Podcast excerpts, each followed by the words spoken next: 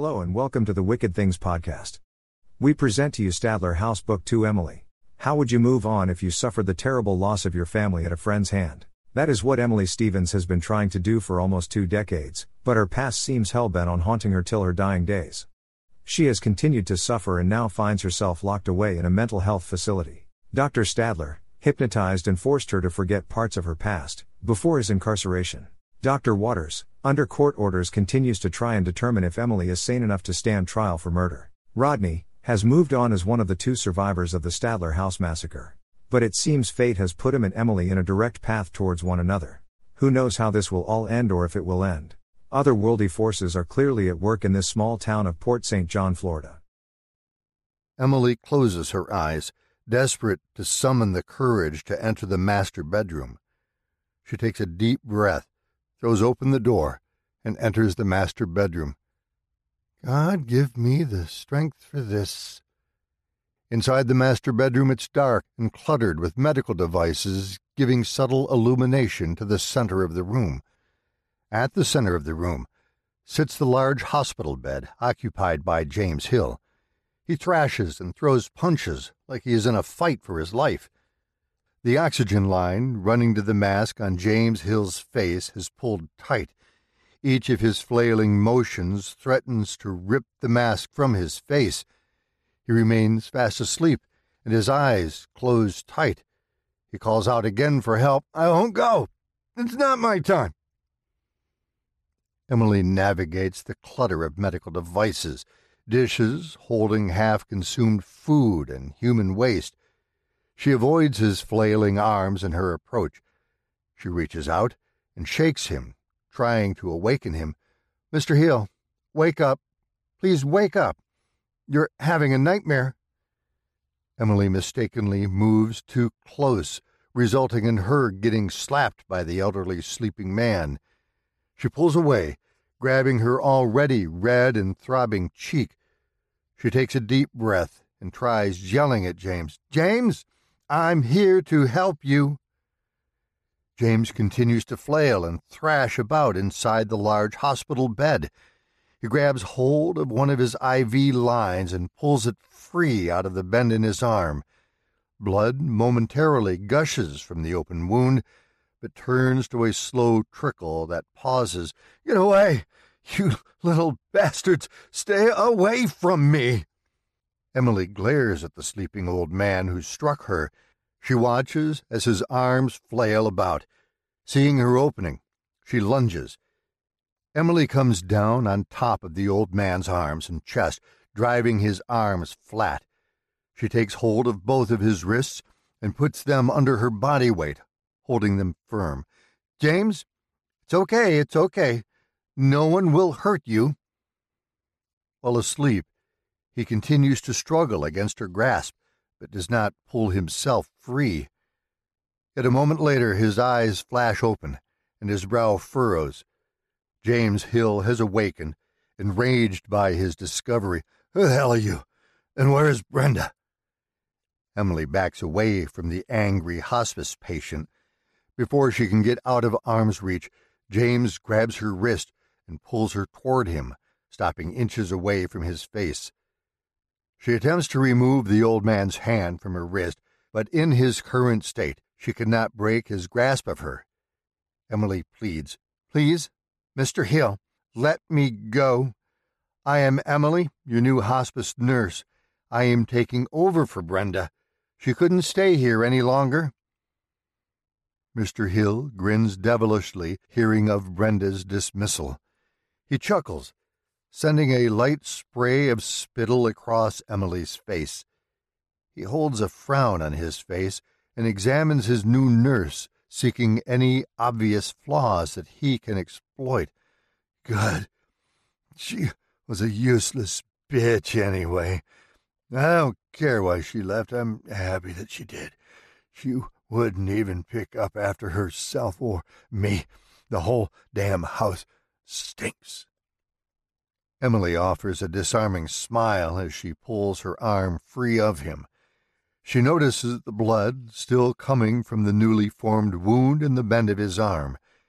She uses gauze covered in antibacterial ointment from the nearby tabletop to secure the injury and make sure no infection will occur. I'm sorry to startle you. You were screaming so loud, it worried me. I came into your room. It looked to me like you were having some kind of nightmare. James tilts his head and glares at her from the odd angle. He examines her handiwork in stopping the blood flow from the wound and nods. You said you're a nurse. You seem a little young to be a nurse. Emily perks up and smiles. Well, thank you. James groans, shaking his head. Wasn't a compliment. You are my first solo hospice patient. I hope we can get along. Emily offers a smile to set the old man's mind at ease about her skills as his new caregiver. James's look of anger fades as it gives way to one of confusion. His frown returns as he slides his hips from left to right. Well, time for your first test, Missy. Help me get up. I think I wet myself again. Sure up ooped. And need to change my clothes also. Ain't it about time for my pills?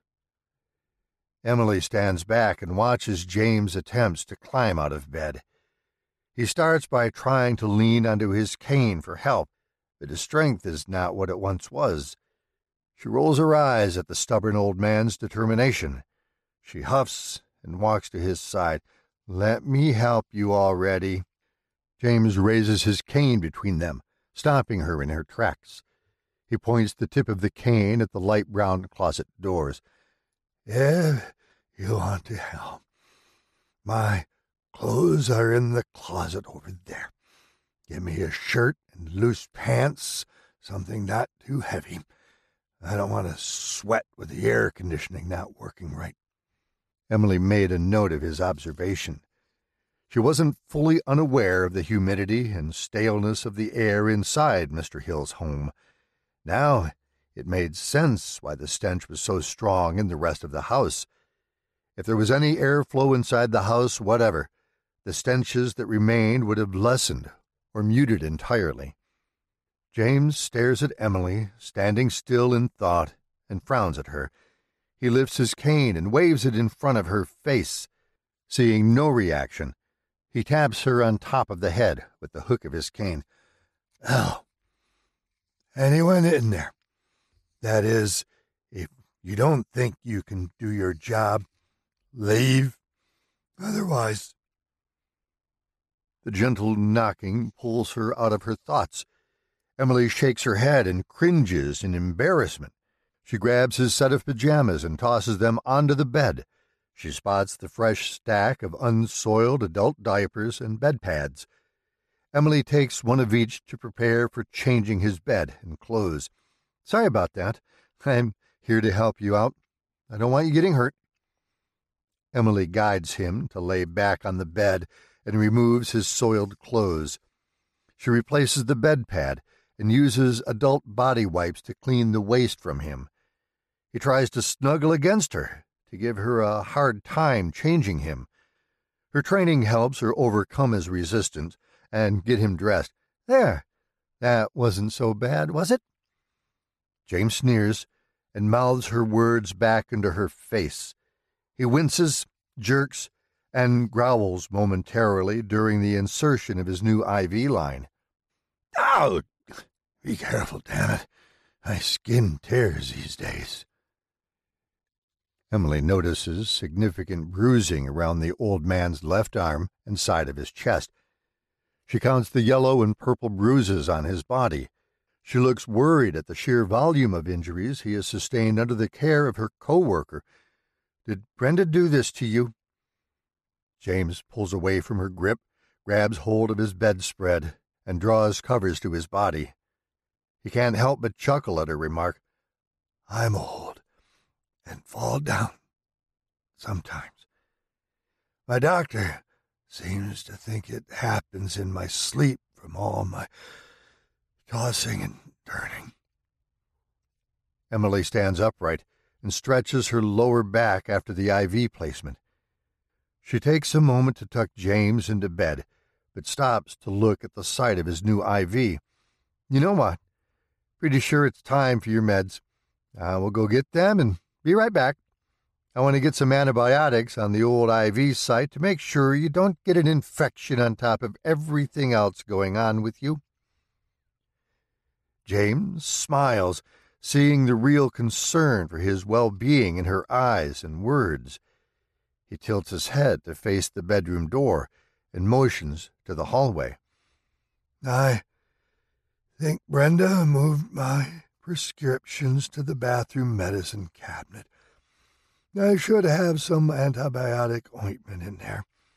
The gauze sits on the shelf on the back of the toilet.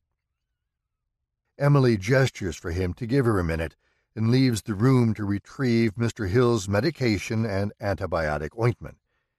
She hears James cough upon entering the bathroom. She gathers his needed medications from the medicine cabinet. He coughs again, but this time she can hear the gurgling and choking of his congestion. I'll be right there, Mr. Hill. I need to grab some more gauze.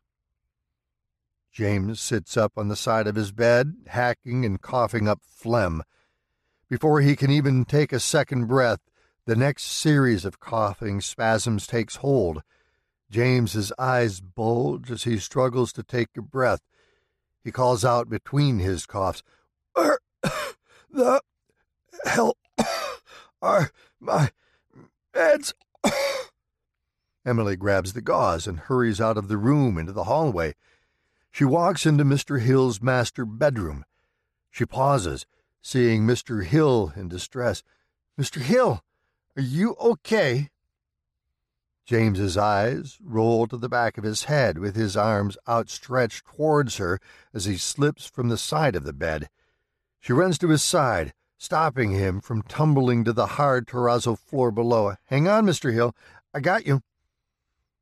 Emily can feel the rasping inside his lungs with each breath. She watches his face lose its color. He draws his hand, holding tight to the bedspread, to cover his mouth. Emily struggles to keep him upright as the coughing spasms return with a vengeance. Hang on, I have your inhaler. She digs into her blouse pocket to retrieve the blue plastic and metal rescue inhaler. She shakes it twice and places it in front of his mouth. Emily pleads with him. Please, try to take a couple of puffs. It should help. James pulls the bedspread away from his mouth and wraps his lips around the inhaler. Emily presses the button twice. Each release of the medication gets an accompanying hissing sound as it enters his lungs. James looks to Emily. Thank you. I Emily notices droplets of blood on the bedspread from his earlier coughing fit. She reaches for it and hopes to examine it to figure out what may have caused the spasm to begin. James, how long have you been coughing blood up like this? James turns to face her and coughs, sending a spray of bloody mucus through the space between them. Emily pulls away from him with a look of disgust on her face as she sees the vile, bloody sputum has covered her. She gasps and wipes at the gore that covers her scrubs. Oh my God, gross! James laughs as he has dislodged what was causing his coughing fit. The corners of the old man's mouth dribbled green gray phlegm down to his chin in thin lines of ooze he offers a sarcastic apology. Sorry. At least I can breathe again. You should go change. Emily glares at James and huffs her obvious disapproval of the elderly man's words. She forcibly pushes him back onto his back in the center of the bed. She replaces his oxygen line, muttering under her breath, Try not to fall out of bed before I get changed. James stops her from leaving once again by seizing her wrist and holding her tight. She turns to face him, a scowl locked into her expression of irritation. He smiles, knowing he angered her. What about my other medicine? You would not forget, would you? I bet you would have sold my pain meds to some junky friend of yours. You're not better than that other bitch. Now get out of my room. Emily gets surprised by his accusation of a non existent criminal intent to steal and sell his medicine. She bites her bottom lip and shakes her head as she continues to glare at the rude old man. She clears her throat and forces a smile. One moment. I brought them with me. Emily retrieves his required medicines according to the prescription list Brenda gave her. She pours him a small yellow plastic cup of water from his ice water pitcher on the bedroom nightstand. Mr. Hill, here you go. And whatever you do, please don't choke on them. I may not hear you since I need to go change my clothes to prevent the spread of any infectious materials. James returns her glare and flips her off. She pushes his pills into his hand. He puts the pills into his mouth and swallows them with the help of the small cup of water to lubricate his dry throat. He gestures for her to leave. Go on. Get out of here. You gave me my meds. I am going back to sleep. Let me sleep till morning. But before you go, turn on my radio. I already set the station. Emily raises her arms, palms out towards Mr. Hill in false surrender to his will. She sighs before crossing the room and turning on his radio. The radio plays country music, gospel hymnals at least two decades out of style. The epic sound of George Jones's voice fills the master bedroom. Emily drops her shoulders, and her mouth hangs agape at the sounds coming from the radio. On that note, I'm done in here for now. Sleep tight. I'll check on you throughout the night. James waves off her comment and frowns at her sarcastic response.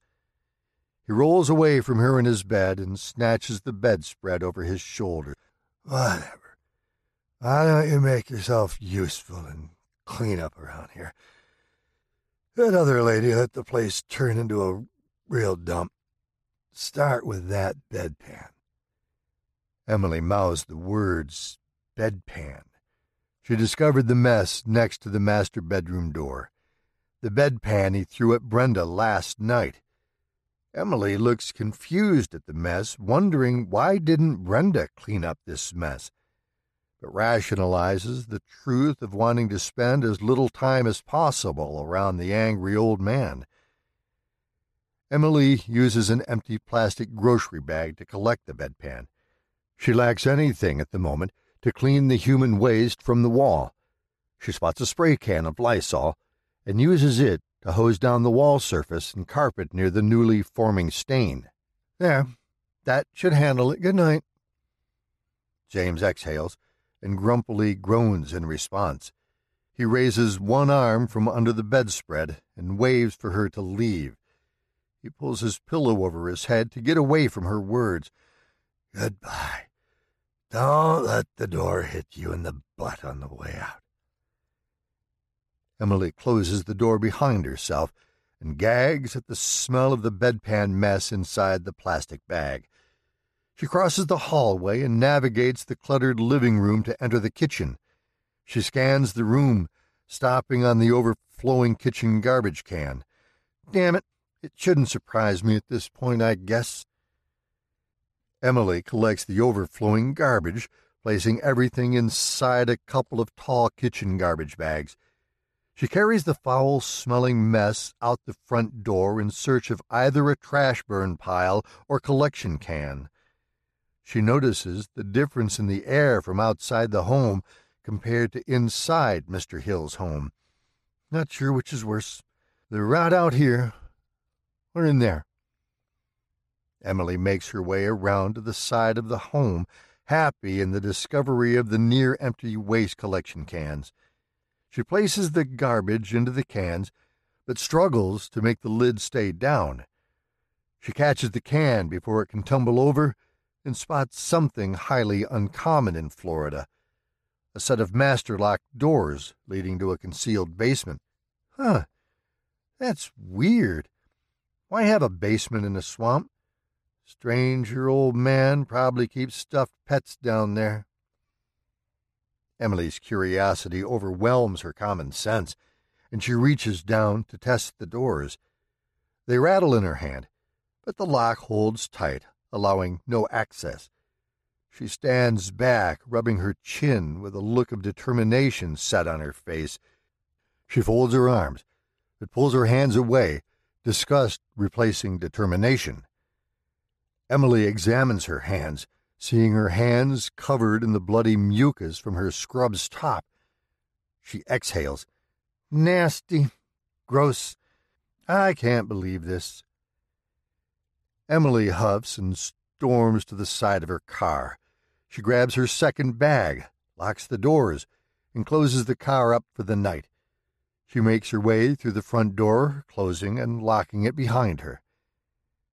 Emily stops inside the front room, looking around the house for a long moment. She shakes her head, disappointment in her gaze. She walks into the kitchen, placing her bag on the table, and grabs a fresh set of blue scrubs from inside. Emily takes out one of her fresh towels, wash rag, and a bottle of coconut scented body wash. Gotta get this garbage off. I hope he has a washing machine somewhere around this dump. Emily turns to face the hallway restroom. She steps into a foul smelling liquid. She looks at the trail and realizes the garbage bag she took out had been leaking. Emily shakes her head and grinds her teeth, seeing that the nasty liquid dripped all over the lower part of the scrub she's wearing. When it rains. I really like this Stadler House series. If you like it, to don't forget to throw us a like or subscribe. But for now, this is the Wicked Things Podcast signing off. Until next time. Goodbye.